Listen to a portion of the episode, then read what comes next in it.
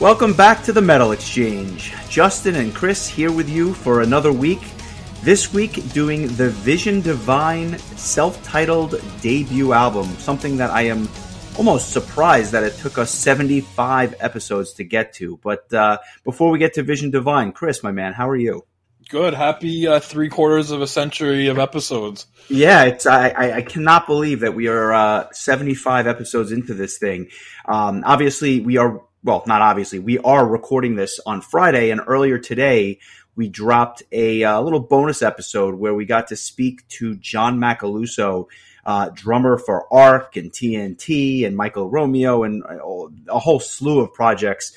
It was really nice for him to take an hour out of his very early morning to speak with us. And ironically, he actually played in Labyrinth and will be speaking about Olaf Thorsen, for obviously his ties to Vision Divine. So it's a nice little synergy there, I think, which is kind of cool. But it was a nice conversation, and as an ARK fanboy, it was a real pleasure.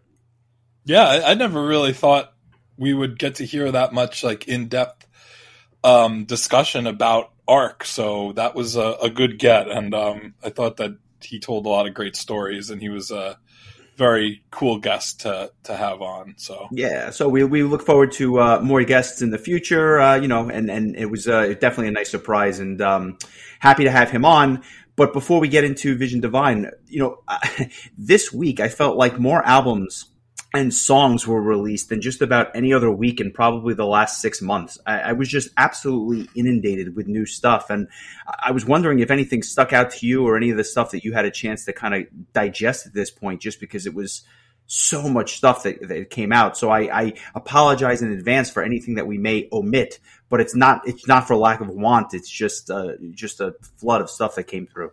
Yeah, it's funny because I remember, I think I said to you like a week ago, I was like, I have one album for 2022, Wilderun's Epigon album, which I've listened to, I think, 3 or 4 times now, and it's I think you used the word dense to describe it, so I've been trying to slowly digest it, and I find myself liking it a little bit more each time, but yeah, all of a sudden this week there was just like a deluge of singles and albums and lots of stuff, and I mean, for me, the thing I was most looking forward to, it was actually on my most anticipated album of the year list, or the award or whatever at the end of the year, was the Battle Beast Circus of Doom album, which I got about halfway through today.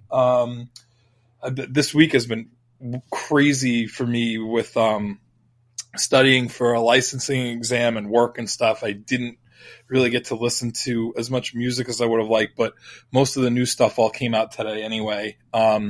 So I look forward to hearing that. I liked what I heard from the first half, although most of the songs on the first half of the album I'd heard already because they were released as singles, but good stuff. I've seen a couple of people say that they liked it more than their previous release. So I think that the kind of some of the like more country-ish kind of things on that last album might not have been everyone's cup of tea. So, also Sonata Arctica dropped their Acoustic Adventures Volume 1 album, which I can only assume means there will be a Volume 2 at some point. And I got to hear a couple of tracks from this. I thought the acoustic version of The Rest of the Sun Belongs to Me, which was a B-side, was really good. I listened to the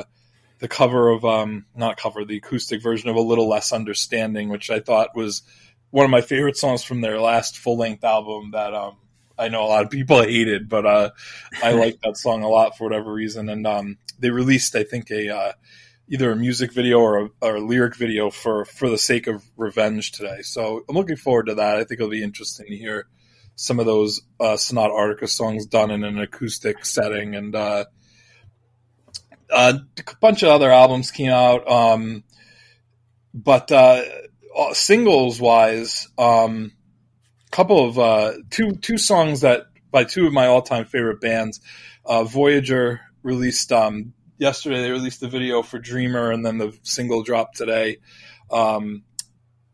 That is just, with Voyager, like, you never know what the song's going to sound like because they're so varied. I mean, there's not a lot of other epic electro progressive pop power metal bands out there.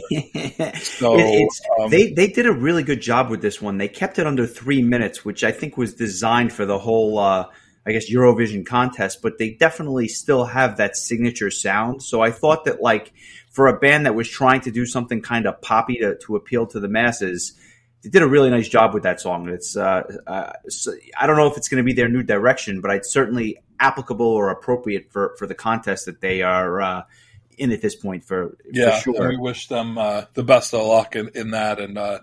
And Power Quest released another single. They were my non-album single of the year last year, and if they don't release a full-length album this year, this one might be the winner for this year. Spoiler: Is the plan for these songs to come on a full album? I have no idea. I don't either. I think they probably were initially, and I know that because the band is kind of laying low right now. They're just kind of trickling out these songs just to keep everybody's just to whet everybody's appetite and keep everybody, you know, wanting more. And the new song's called Now Is the Time. It was another song that was co-written by Glenn Williams, Steve Williams, and Ash Edison. And I like it a lot. I think it's a kind of a different style than the previous single, but it kind of, I feel like it marries the new Power Quest sound with the old Power Quest sound. You know, Steve's signature keyboard sound is right there, and Ash's vocals are, you know, great as ever. So good stuff. Just a lot to digest that came out today, and I still need to check out Kissin' Dynamite and Nocturna's new albums that came out today. Those are also on the list, and I should at least throw out a shout out to my friend Patrick Nickel, who's the drummer for Noise Cult. Their full-length album Seraphic Wizard came out today.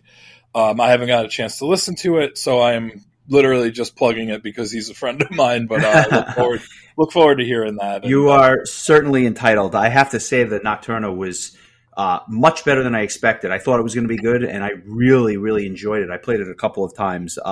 I was very impressed. I thought they did a nice job. One other album that I have not gotten to, but I heard the single for it, but it was released earlier today, and that is La Luz, The Chosen Ones. The album is called Paint the Sky.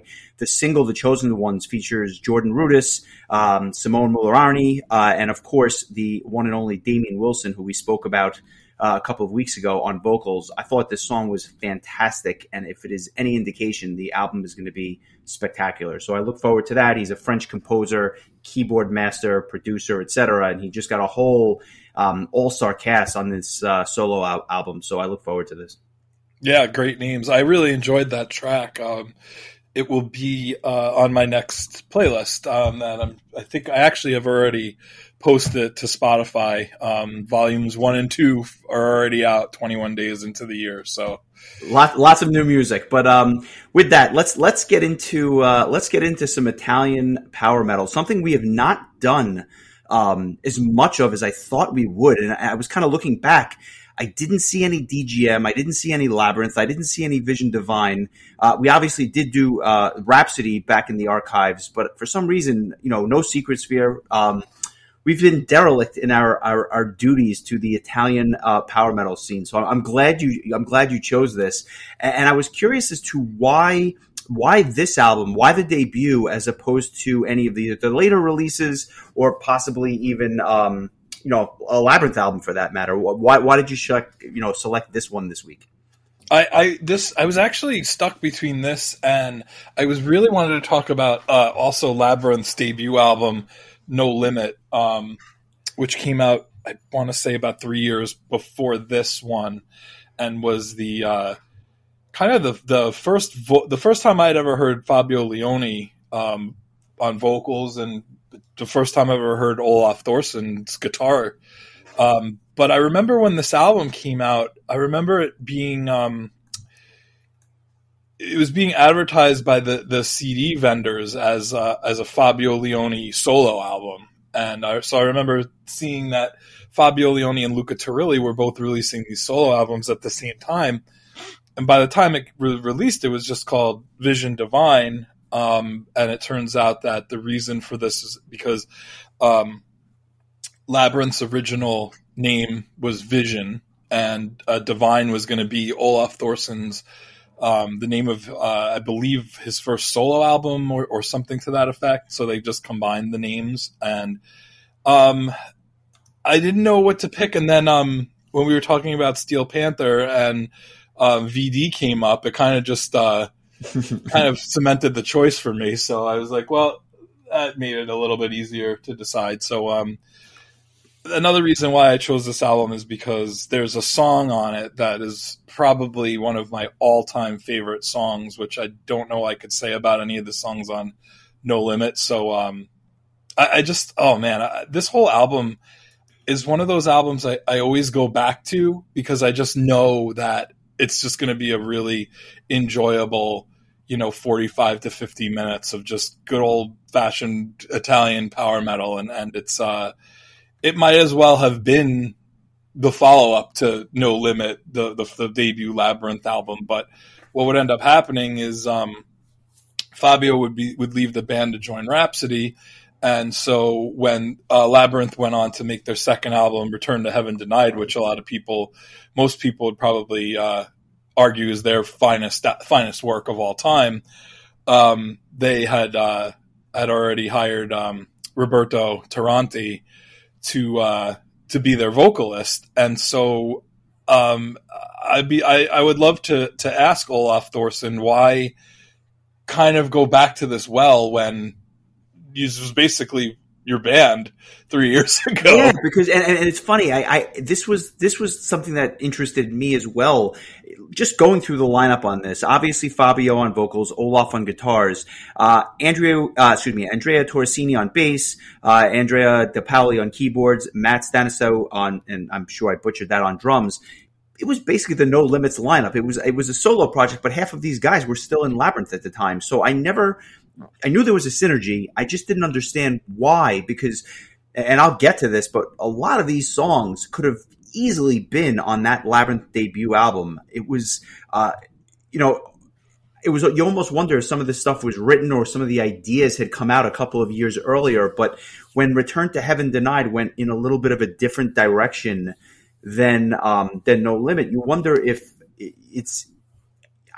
whether some of these ideas were still marinating and eventually just found their way onto the Vision Divine album. Peeking into the future, Olaf would actually leave Labyrinth for about 10 years shortly after the next Vision Divine album and kind of devote himself exclusively to Vision Divine, ultimately changing singers, bringing in Michele Luppi to sing on vocals before obviously bringing Fabio back. And then going back to Labyrinth and then deciding to do both bands as like a full-time thing or splitting the time between the two, if you will. It's a really interesting timeline, I guess, is the best way to say it. And now he has a third band in Shining Black that he's doing with Mark Bowles, who was tabbed to be Labyrinth's vocalist at one point when Roberto Tiranti was leaving the band. I mean, it's like a... Italian power metal is like the ultimate revolving door of the genre. And John Macaluso actually said that when we spoke to him, saying that like it's such a small community and everybody knows everybody else. And it seems like once you're in it, you're always in the Rolodex, so to speak. So if it's your turn, if you're next up, you get brought in and you do the project. But I just realized today that Oleg Smirnov is the keyboard player for both Labyrinth and Eldritch. So right, and appears on later Vision Divine albums too, I think, if I'm not mistaken. So it's just a small world. But this was a one hell of a release, and I'm going to be honest. Send Me an Angel to this day has never really clicked with me. Like it's had its moments, but I thought that it was inferior to this album. Although I have to admit, once I heard the Michele Luppi albums, and there were two in particular, those first two albums that he had recorded with the band, Stream of Consciousness in 2004 and The Perfect Machine 1 year later. those two albums for me were always the pinnacle of some of this Vision Divine material. So I was happy to go back to this album because I haven't listened to it in a very long time. And I kept thinking to myself, I like this album. I have fond memories of the album because of the time that it came out and how, you know, I had to get my hands on it back in 1999. But I always thought it was just a little bit, I don't know, like, I don't know if I want to say inconsistent. I don't think there's a bad track on the album, but there's two standout tracks that to this day just are some of the better, or if not the best, power metal tracks you'll ever hear. I'm curious to see if there's overlap between my thoughts and yours as to whether or not we have the same opinion as to those songs. I have two, so I'd be curious to hear what, yeah. Let's get into it. The album opens up with a 4-minute rocker, New Eden. And if you've never heard Italian power metal, I think that this pretty much sums it up right there. This starts with kind of like a keyboard intro that really pops, and there's elements of atmospheric keyboards, classical composition here as well. But what jumps out to me right away is that Fabio Lione sounds just about as powerful as ever. And even though he did a great job on that first Labyrinth album, he sounds better and just a more accomplished vocalist right off the bat on this first song. Yeah, and not only that, but I think just the overall sound quality is such a huge step ahead of what No Limit sounded like. I mean, even Return to Heaven Denied was a massive step forward in the production, but so was this. But this is, I think, around this time is when I started to realize that how much of a chameleon Fabio Lione is as a vocalist, because I remember I want to say that I actually heard Rhapsody's Legendary Tales before I heard Labyrinth's No Limit album. And the fact that he had a stage name on No Limit, I don't know that I ever would have realized it was the same singer, just because of how he sang so differently stylistically on those two albums. And this album, it's kind of like he went back to that kind of style that he was doing when he was in Labyrinth rather than sound like he does in Rhapsody. It's really amazing, and you hear him now when he's in Angra, and I mean, I saw him live with Camelot. Like he morphs into wherever he is needed. It's a really impressive thing. I mean, even his operatic vocals that you don't hear him do a lot, but like if you ever get a chance to see the Angra Angels Cry anniversary DVD Blu-ray, he does this duet with Tarja where the both of them are singing, I believe it was Stand Away, in these opera, like he sounds like this like a Pavarotti style opera vocalist. It's very impressive. Yeah, it's wild, and I'll throw a real gem in there from 1998, around the same time. He had been on an album called A New Religion by a band called Athena, another Italian power metal band, and he sounds like a different vocalist on that album. And if you didn't know who it was, you may not even pick up on the fact that it was Fabio. It was fascinating how he's able to kind of just go in and out of these different, like, he's also the singer styles for Cannibal Corpse. Yeah, I mean, you want to talk about a chameleon. Not a lot of people know that. He goes by a stage named Terry Joe, but Terrence Joseph. If anything happens to Corpse Grinder, we know who's going to fill in. It's fantastic. But yeah, he just does a phenomenal job. And I thought, and to be honest, I prefer his singing on this album to the Rhapsody stuff. I really do, just because, I don't know, for some reason, I just think it lends itself even better to the music. But, you know, my first thoughts are, like, power metal fans are going to eat this up. And the album's 22 years old, almost 23 years old. There's a lot going on in this track for a 4-minute power metal tune. But you can tell that Olaf's songwriting, I think, is more mature than it was on No Limits, just because I don't know, like, it's just there's a little more complexity and nuance to some of these tracks as opposed to what he had been doing even 3 years earlier. Yeah, and in spite of, or despite the fact that, you know, Olaf is a guitar player and Fabio is a vocalist, you know, they co-wrote this pretty much this entire album. It's very keyboard driven, yes. Considering that, Andrea De Paoli, he doesn't really have a ton of songwriting credits on this album, but the songs were written for him to shine. And there's a lot of, especially on this first track, I love how just keyboard driven it is. And it goes right into, the next track on the Wings of the Storm is the same. Like, you just really, those keys are really prominent. And I love how the second track kind of just starts out unassuming, and then Fabio just comes in. Yeah, first note. And I have it in my notes. That first note is like bombastic. I don't know other word to describe it, but he comes in with a vengeance. I think New Eden is a good track, but I think On the Wings of the Storm is a better track. A really, really... one of those things where I don't know whether it's the double bass drum or just the keyboard sounds in the background or Fabio just showing off. Really, really good. I think the verses are fantastic. I think the chorus is a bit repetitive and a little bit weak, but overall I think the track is quite good. There's this little bridge at the end, which I absolutely love. And I think the outro is fantastic. So other than the choruses, this is a really good song. And I like it even better than the first one. Yeah, I agree. I think New Eden's a good way to kick things off. I actually really enjoy the version that they recorded live with Luppi. He does. I love hearing him kind of sing these older Vision Divine tracks, just because I have such an affinity for this album. And I agree with you that the follow up album, Send Me an Angel, didn't really do a lot for me. I was disappointed that they didn't cover Real Life, Send Me an Angel. I mean, talk about appropriate. Yeah, and Lord covered us, thankfully, last year with that. But it was cool to hear. I believe he did New Eden, The Whisper, and I think maybe one or two tracks from the second album. So it was cool to hear him do some of these Fabio tracks. But I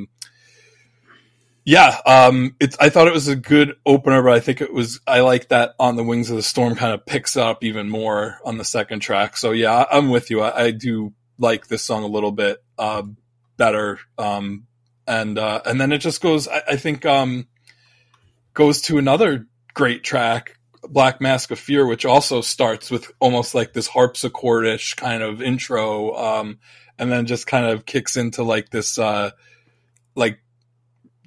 drum driven like intro. And it's just three songs in a row that I think each one just gets a little bit better than the last. I have always struggled with this track. And for some reason, I was really wondering if this time around I was going to kind of have a little bit more of an affinity for it. And the short answer is yes, I do think it was definitely a bit better this time around. I for some reason, though, I never totally cared for this song, and I'm not 100% sure why. I think I was just waiting for that big payoff in the song, like just that moment, that explosion, and I don't think I ever quite got there. It's a touch slower than On the Wings of the Storm, but I do enjoy the instrumental section where they really speed it up and they have like this dueling guitar and keyboard solo, which is really, really cool. So kudos for that. But even though it's not, I guess, my favorite track on the album, you can see that they're heating up to something. We haven't gotten there yet, but there's a crescendo coming. I'm starting to think that we may have the same crescendo, but we're not there yet. The fourth track is a song called Exodus, and it's the first four tracks really are all about the same length, about 4 minutes, maybe a shade over. This one, unlike the keyboards, start to the song, it starts with a kind of a guitar solo, which is really almost offbeat. It almost sounds like an outer space type of thing going on. I don't have a lot to say about this particular track other than I feel like this could have easily been on No Limits. This track, more than any of the others, really sounds like that early Labyrinth material. And I like the chorus, how it has that like gallop to it, which you haven't really heard on the three prior tracks.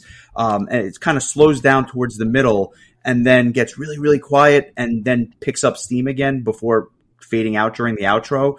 I think it helps the chorus to pop, which is something that I don't say all the time on this album, but it helps break up the repetition. Not much else to say. It's a good track. It's not my favorite, but it has its place on this album for sure.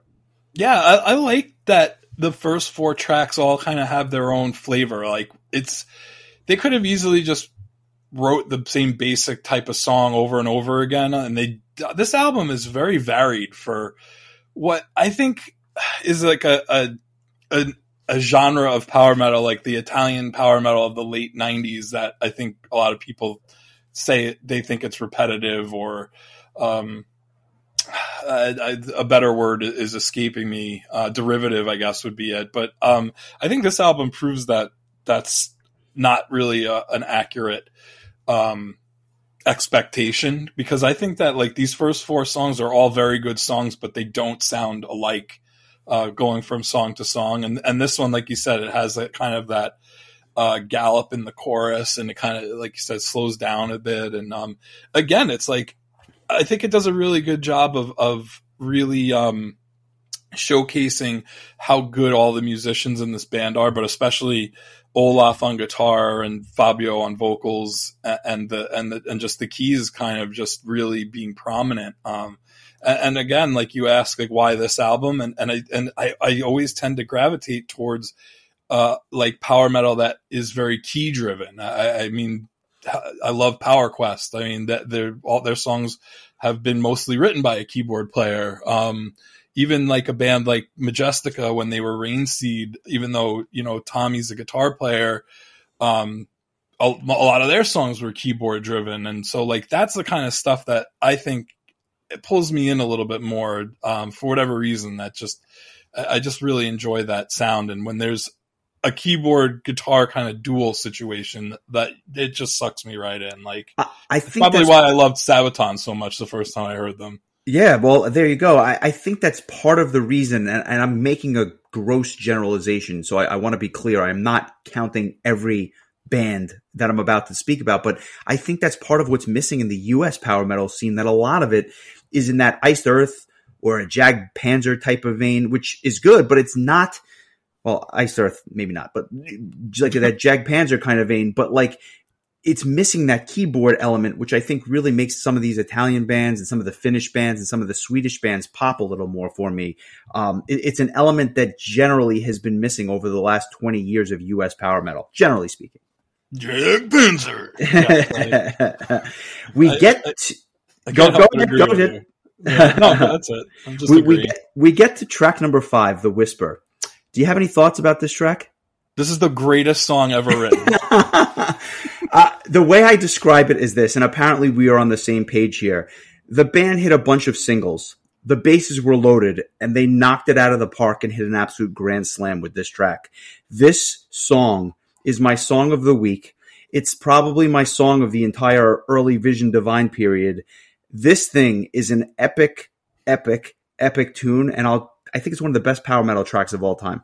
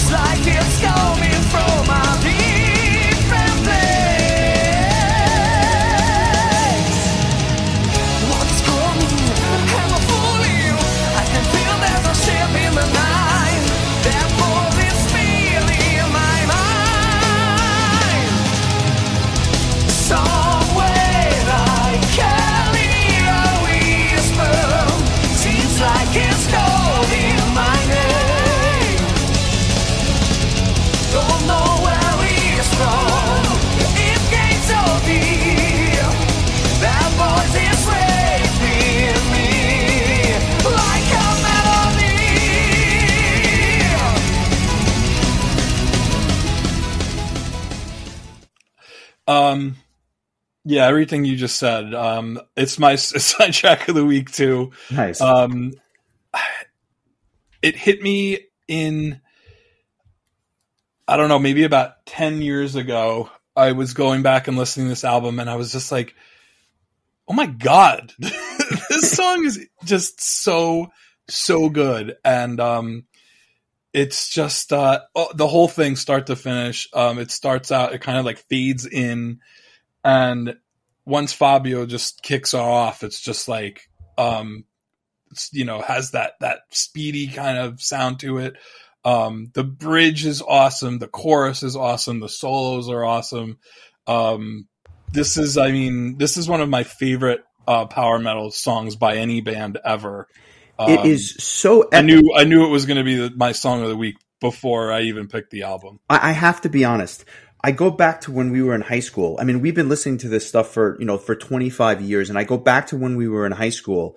I don't know that I ever recognized the brilliance of this track until, like, I don't know. I don't want to say this time around. I knew it was a great track, but it really popped for me this time. And I feel like on an album where there's a lot of good songs, this is one of the absolute gems. And I cannot impress upon the people that are listening enough. This album needed a big hit. I mean, hit. I don't mean radio hit, but it needed something that was going to set it apart from other albums. This is one of, at least in my opinion, two tracks that really, really do that. Very, very similar to that early Labyrinth sound. Great verses, great choruses, great lyrics. It's just from top to bottom. Is it a masterpiece? This is probably my favorite song that Olaf was ever involved in all honesty. Like, it's my favorite Vision Divine song for sure. But I might like it more than my favorite Labyrinth song, honestly. Like, I just think this song is that good. I don't really know what else to say other than I don't even know. Like, it's just I get so amped anytime I listen to it. It's such a just like pump you up kind of song. And maybe we can post it this week, but the live version with Luppi, he hits this note at the end of this song that it's just like, my goodness. I'm a big fan of that version too. But I mean, I think I also remember seeing there was a Vision Divine anniversary show. I don't know if it was like a 10-year whatever, but I think Fabio was still not in the band, and he must have come back to do the anniversary show, and they did this song too. And it's just like, I'm with you. It didn't really resonate with me when I first heard the album. I just remember really liking the album on the whole, but nothing outside of the one cover song really kind of stuck out at the time. But over the years, this is one of the most played songs in my iTunes. It's just really one of my favorite songs ever. And I think it's a good place to interject. I was very fortunate to see them live in 2006. I was very close to seeing them live the following year in 2007 when I was in Rome. Actually, no, I'm lying. I guess it was in 2004. I almost saw them when I was in Rome for a festival. Actually, they had played a festival at a tennis stadium in Rome with them and Helloween. And I couldn't find it. And I was looking all over the place, and I just could not find the place. And I was trying to that's called Van Gogh syndrome. Yeah, it was exactly. And so I'm looking for this courtyard. No, I could not find them. And I was asking people on the street, Teatro de Tenis, and they were just not understanding what I was saying. And I just never made it to the show. And I was walking around so much trying to find the venue that by the time I missed Vision Divine, and then I said to myself, I've already missed half the reason I'm going to the show. I wound up seeing them 2 years later here in the States at Prague Power, but if memory serves, they did not play anything off of the first two albums. They played for about an hour, and they just didn't touch the first two, and in retrospect, it would have been so cool to hear this live, but alas, it was not meant to be. Can only hope that they come back again in the future. Oh, I would love that. I haven't had a chance to see them live, although I've probably seen every member of the band in some form or fashion. Right. Perform. I've seen Fabio sing for 7 different bands. I think Cannibal Corpse is the only one I haven't heard him sing with yet. 70,000 tons of metal is taking shape in next January. So if you're gonna see it, I'm sure you'll see it there. Beautiful. It would be really cool. But again, like, Fabio is not in Vision Divine anymore. Right. Again, he returned to the band for a second stint.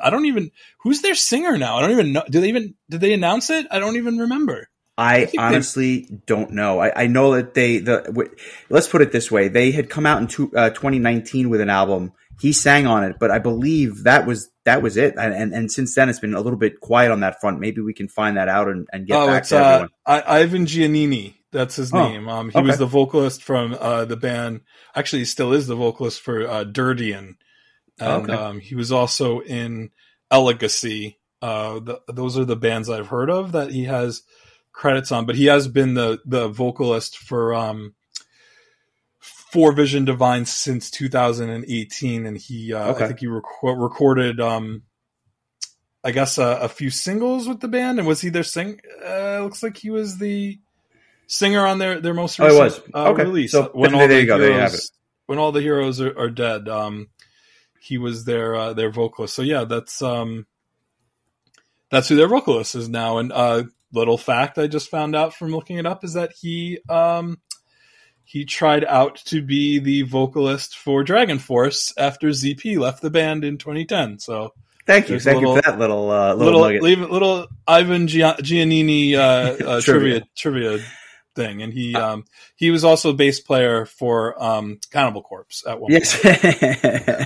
I have to say, after The Whisper was over, the band was very smart, and they didn't put another track on, like another normal track on the album. And by normal, I mean just another power metal track. They actually come back with Forgotten Worlds, which is an instrumental track, and you kind of need a little bit of a come down because nothing would have compared to The Whisper. So they mix it up, and they come back with this sixth track, which is an instrumental track.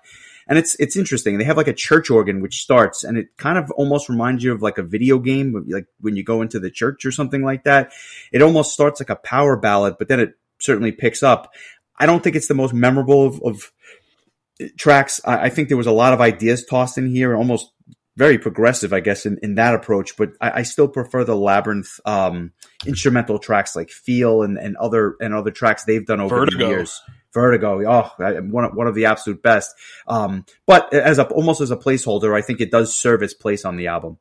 Yeah, so this is the first of two tracks that Andrea De Paoli has writing credits on. I think he gets the full credit for this one, and it kind of reminds me of a live show where the band plays like one of their best songs, and it's like, all right, we're gonna do like a.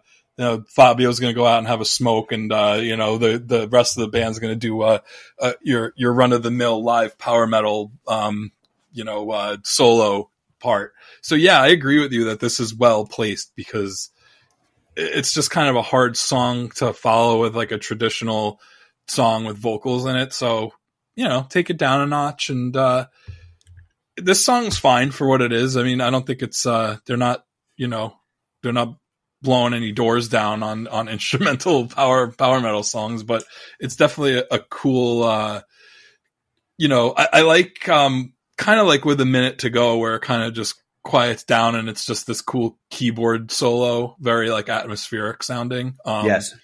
But good stuff. It's really, like you said, it's kind of like a almost like a segue into the second half of the album. And the next track is the title track and the band's namesake, Vision Divine. This is probably the most underrated song for me on the album, just in terms of I don't know. It was another song that I guess never really resonated with me too much when I was a kid, but this is a real banger of a tune, a mid-paced song. Fabio again showing off at the beginning. His range is just out of control, and just a very dynamic tune that's kind of like a throwback for me to again that No Limits era. Amazing guitar solo, very, very different from what Olaf usually plays. And the way I would just describe it is an eccentric guitar solo. Instead of having like the dueling pianos and guitar solos, they would actually get two separate solos on this track. First the guitar and then the keyboard solo after that. And again, I just think it's one of the most underrated tracks on the entire album. I happen to agree with you. A little bit more on the like kind of a like mid tempo, but I think it always makes me happy, too, as somebody with OCD, to look at my iTunes and see a song by the song called Vision Divine from the album Vision Divine by the band Vision Divine. Yeah, it just it sums it up in a nutshell. And quite frankly, it's I always, for some reason, the namesake tracks always are kind of a disappointment, but this one holds up. I like this track. I do. Yeah. Well, it's hard to live up to like the song that you're going to name after your band, or vice versa, whatever it is, the order, I guess. I always think of the song Green Day by Green Day from their very first album. And I always felt like that was very indicative of what the band was at the time. But yeah, this is a good tune. And again, like, I feel like after this, like, really fast paced track, like The Whisper, it kind of slows things down a little bit with kind of a more mid paced type song. But, I enjoy this kind of style. I think they do this type of song really well.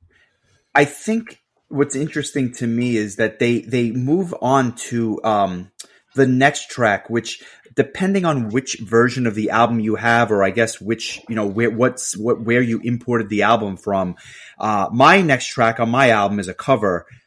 Some people have it at the end of the album, but I'm going to just put it here because I thought it was interesting. All of a sudden, there's a cover of Europe's The Final Countdown in the middle, or I should say 2/3 of the way through the album. And I always found that to be interesting because you'd think it would be at the end, but no, they just kind of stick it, you know, 2/3 of the way through the album. And it is such a good cover. And I've always thought that this was one of the better covers that anyone's done. And the band has done a lot of good covers over the years. They're kind of buried in certain ways, shapes, and forms. But they've done Gutter Ballet. They've done, I think they even did a Dream Theater cover on one of their albums, if I'm not mistaken. It's just a really eccentric mix of album, choices for some of these albums, but really, really cool stuff. And it started with Europe's The Final Countdown. And what always, I mean, I'm not going to go into detail about the song. Everyone knows the song, but I thought that they just really encapsulated everything that was great about that song and kind of just mirrored it on the album. Yeah, for sure. They did cover Dream Theater's Another Day. They covered Helloween's Eagle Fly Free on the Keepers of Jericho tribute album. They covered Aha's Take on Me on the second album, Send Me an Angel. Yep. So I had the Japanese version of this album. My aunt and uncle found it at a mom and pop, kind of the northeastern Pennsylvania's answer to Slip Disc. There you go. And so they got me the Japanese version of this, and this was a hidden track after of Light and Darkness. There'd be just like several minutes of silence, but then if you look at your CD player and be like, "Why is this a 14-minute track?" And then all of a sudden, you hear the Final Countdown kick in, and it's funny because I actually, when I ripped the CD onto my iTunes, I pulled this song out. And I placed it in between Vision Divine and The Miracle because I'd seen that track listing on another version, and I thought that was better, I guess. Well, I did not have the Japanese version, and they stuck it as the 8th track, so I can totally understand that. But it's just, to me, it makes sense that it would be the last track or a hidden track. But to stick it in the middle of the album, it's a kind of a gutsy move. I commend them for that. It's also like a very true to form cover. It sounds a lot like Europe's version, but with Fabio singing. But the rest of the song is almost it's a little bit heavier, a little bit more metal. But I mean, it's a pretty. They didn't really try to make it too differently. No, and but they didn't need to. It's great. It's a great song in its own right. After that ends, we get to kind of like the back end of the disc, and for me, we get to what I can only describe as the second home run track, The Miracle. This is a beautiful song. It starts with a fantastic, fantastic piano intro before ultimately picking up with one of the better riffs on the album, and obviously that signature double bass drum. This is another just absolutely fantastic, fantastic power metal tune. Everything from the galloping choruses, the layered vocals, which are a really nice touch in certain spots. And it's a song just puts a smile on my face. It's a fun tune. It's an uplifting tune.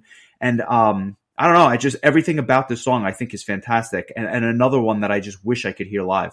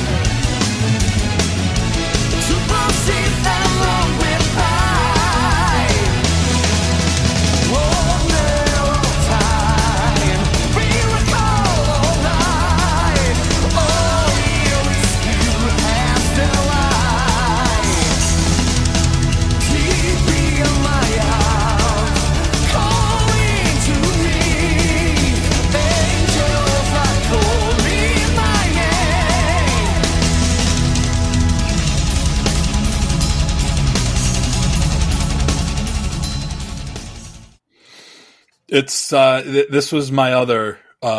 We agree. Yeah, those two songs, "The Whisper" and "The Miracle," are definitely the high points on this album. I'm looking back at some of these old playlists, these old mixtapes that I made back in the day, and I have in 2000 I had made a mix, and the first time I ever put a Vision Divine song on one of my mixtapes, it was this song. So this must have been the one that stuck out to me the most when I first heard the album. And then I think it would be in 2011 I put The Whisper on a playlist 12 years after it came out. It deserved it, and maybe it needed to marinate a bit. But it's funny, we don't always agree, and obviously our top 50 lists were different, and we sometimes I'll be a little critical of certain songs that you love and vice versa, but we are in definite agreement on this one, that these two songs stand out above and beyond the others. Not that the other songs are bad, but these are two just absolute gems on this debut. There's this sweeping keyboards that are going on in the back like that. Again, it's just such a wonderful balance of guitar and keyboard, and yeah, this is just a real beauty, a real gem, like you said. And if you're gonna listen to two songs from this album, listen to this and The Whisper. But listen to the whole thing, because this is I just think this is a really good album, and these two songs just are like two exclamation points on this really just great album. I don't. Oh wait! There's two more songs. Yeah, we haven't gotten to the end yet. So, Forever Young. What are your thoughts on that one?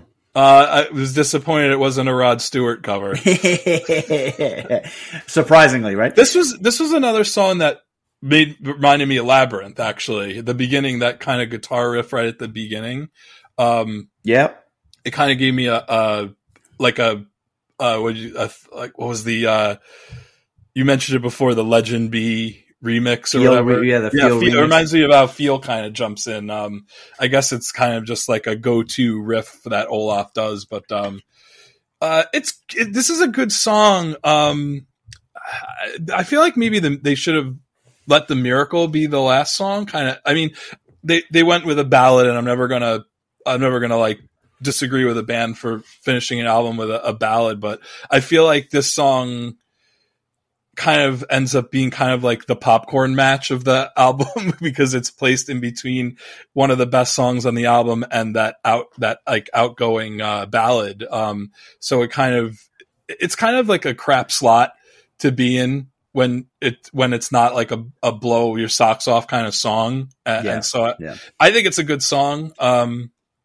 It's not on par with the two that we are lauding, but it's good, and I think it kind of just it's the last kind of fast song before we kind of end things with the ballad, if you're not listening to the hidden final countdown version of the album. Yeah, it's a good song, and it's quite frankly, it's probably better than I remember it. The one thing I like about it more than anything is that there's like these little solos, little keyboard solos, very, very small, and little guitar solos like layered throughout this whole thing, not in an overbearing kind of way, and not in an instrumental section, just kind of layered throughout the whole thing, which I thought was a nice touch. But the contrast to that is I thought the drumming was good, but just very repetitive. And it was just kind of like, all right, get to it already. So it like a weird contrast there. But so part of it I loved, part of it I wasn't crazy about.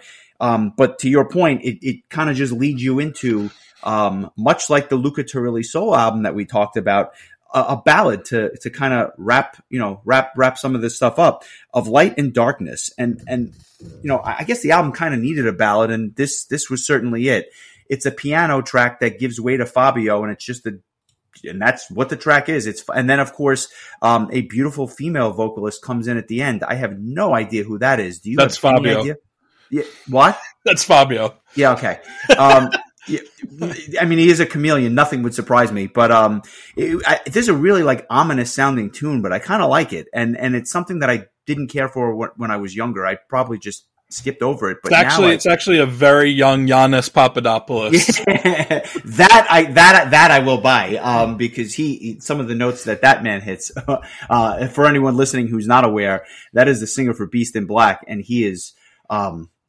Another chameleon for different reasons, but my goodness, this song leaves you wanting more, which I guess is a good thing because you know I certainly enjoyed the listen each time this week. Yeah. So joking aside, the singer is actually an Italian Eurobeat singer. We've been talking a lot about Eurobeat off air today, and how many members of these bands are somehow linked to that style of music, but. She goes by the stage name Domino, but her name is Alessandra Gatti. But I don't know how she ended up on this album. She also makes an appearance on the second album, Send Me an Angel, as well. But yeah, I thought that was a really nice touch. And like you said, this album didn't have any ballads leading into this. So I think this is kind of perfect to kind of cap things off with this kind of mellow tune. It reminds me a bit of another album we discussed, Legacy of Kings by Hammerfall, where they decided to end a power metal album with a ballad like this. And I think it really works. And this was the other song that Andrea De Paoli had songwriting credit on with Fabio and Olaf, but I gotta say, a really just good tune. It's kind of long for a ballad. It's actually one of the longer songs on the album. Other than The Miracle, it's the longest track, but it's just a very beautiful song, very very heartfelt. You know, Fabio just shines as he always does, and.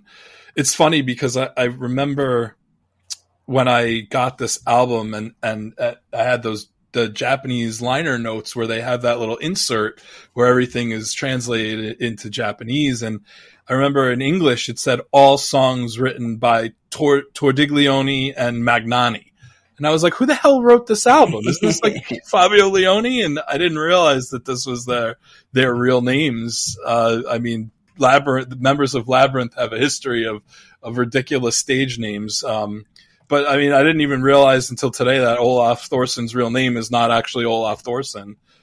And Fabio Leone's real name is not actually Joe Terry. So who would have ever guessed, right? I'm learning a lot today. Well, I was going to ask you, but I'm going to withdraw the question. I'll just put it out there. But I was going to ask you if you like this era better than the Michele Luppi stuff that would follow a couple of years later. But I'm not going to ask you now because eventually we'll do those albums, and I think I'll pose the question then. Yeah, I think it's a good question too because I feel like the band sounds very different. It does, and I think that the songwriting was different, and that's why I'm curious to see your thoughts on that. So let's. Put that aside for now, and I'll just ask the question that I always ask: scale of 1 to 10, and try to put nostalgia aside. What are you rating this album? No, I will never put nostalgia aside.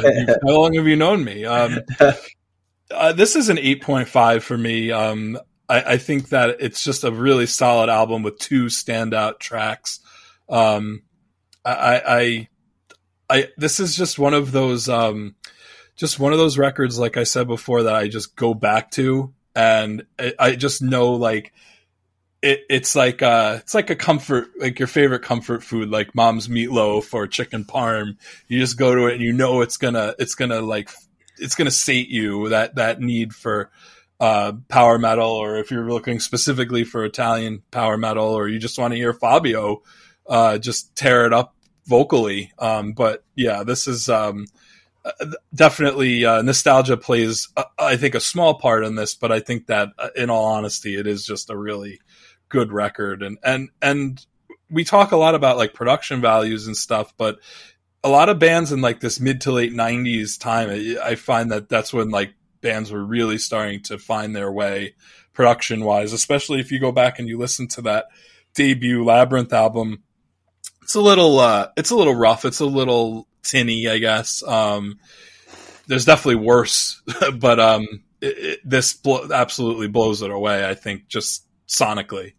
Yeah, I think that it's definitely a step in the right direction. I actually prefer the sound on Return to Heaven Denied, which came out, I guess, a year or two prior, but it's certainly not bad. To me, the album is an 8. A very respectable, a very good score, but because those two standout tracks take a good album and make it a very good or a borderline excellent album. But it was nice to go back. I am probably partial to those two Michele Luppi albums. Spoiler.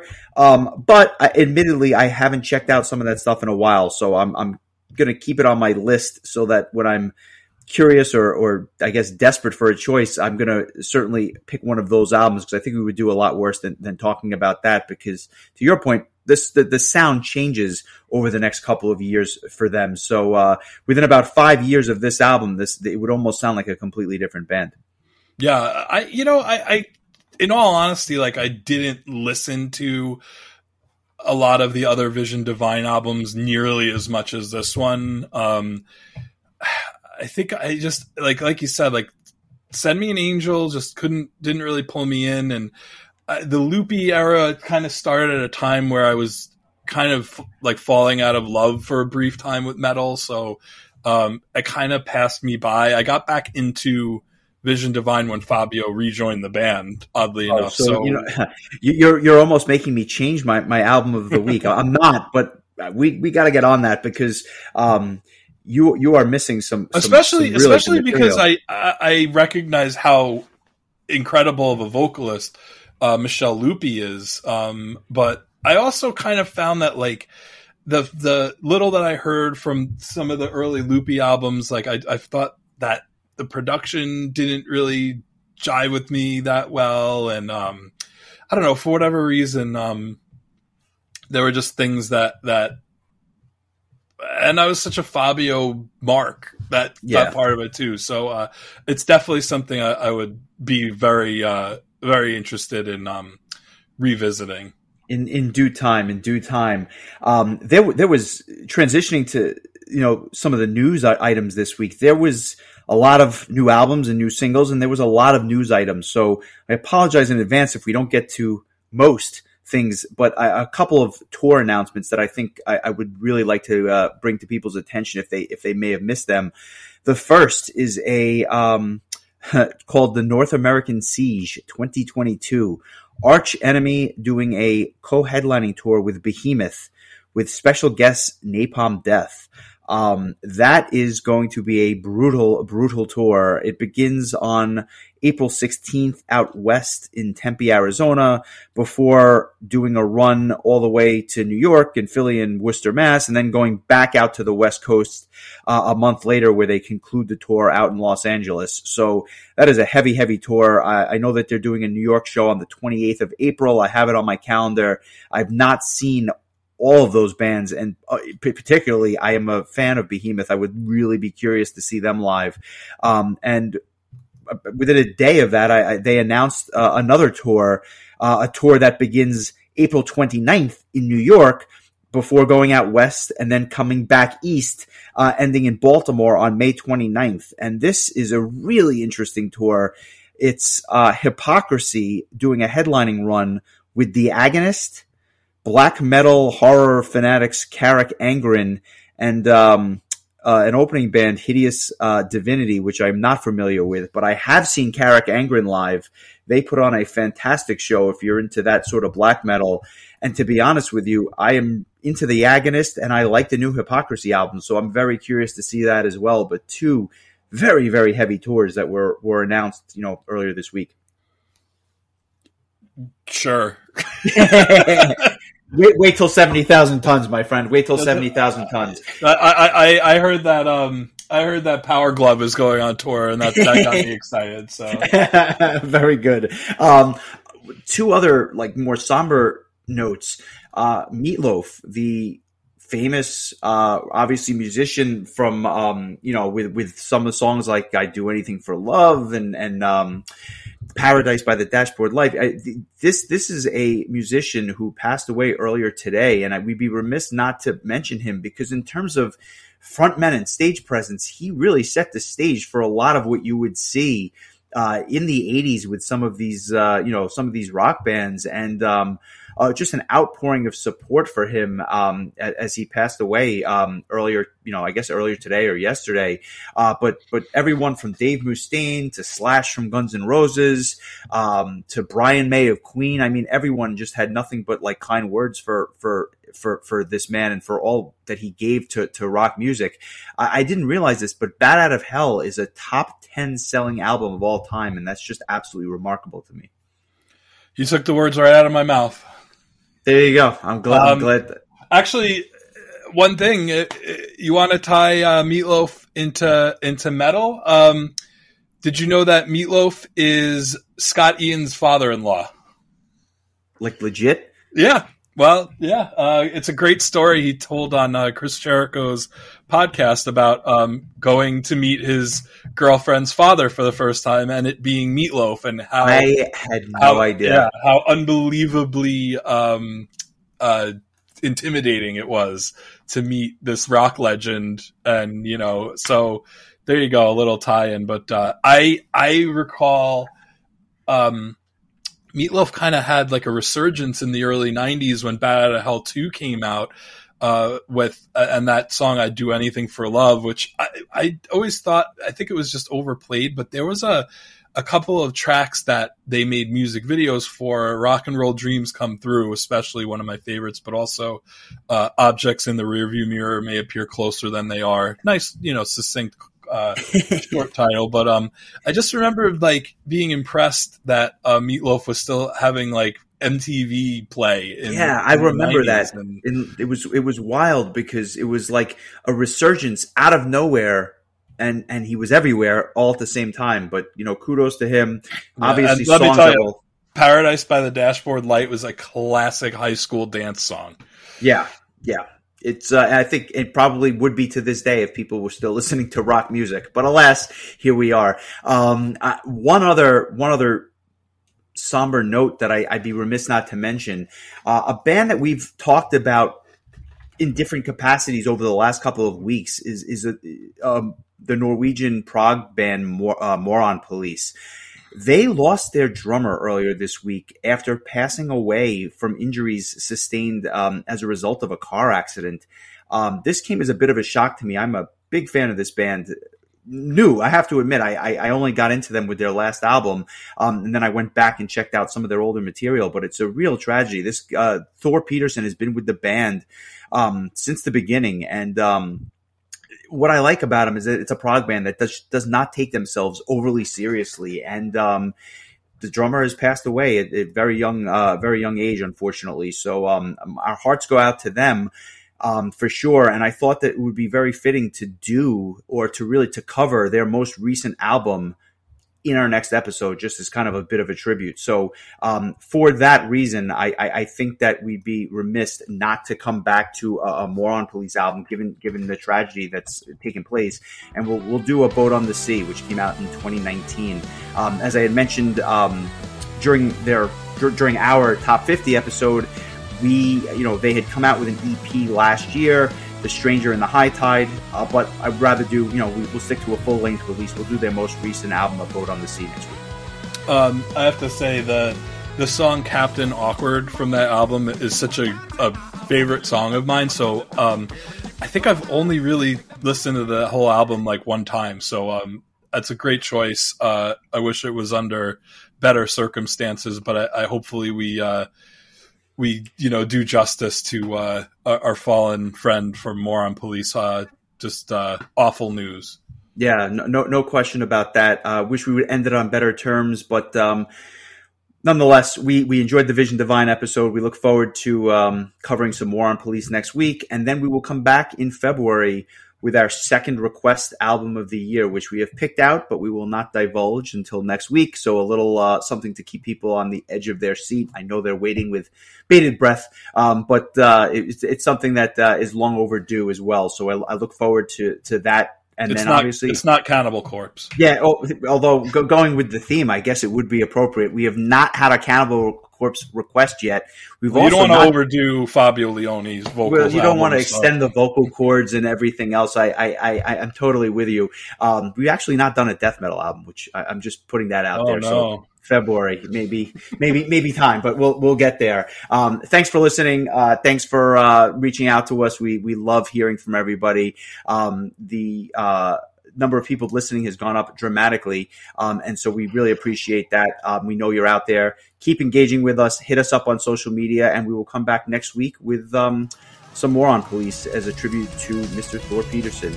Chris, congratulations on finishing the test. I'm very happy for you, and go and enjoy some of the new albums that came out this week. I will talk to you soon. All right. I appreciate that, my friend. Have a good one.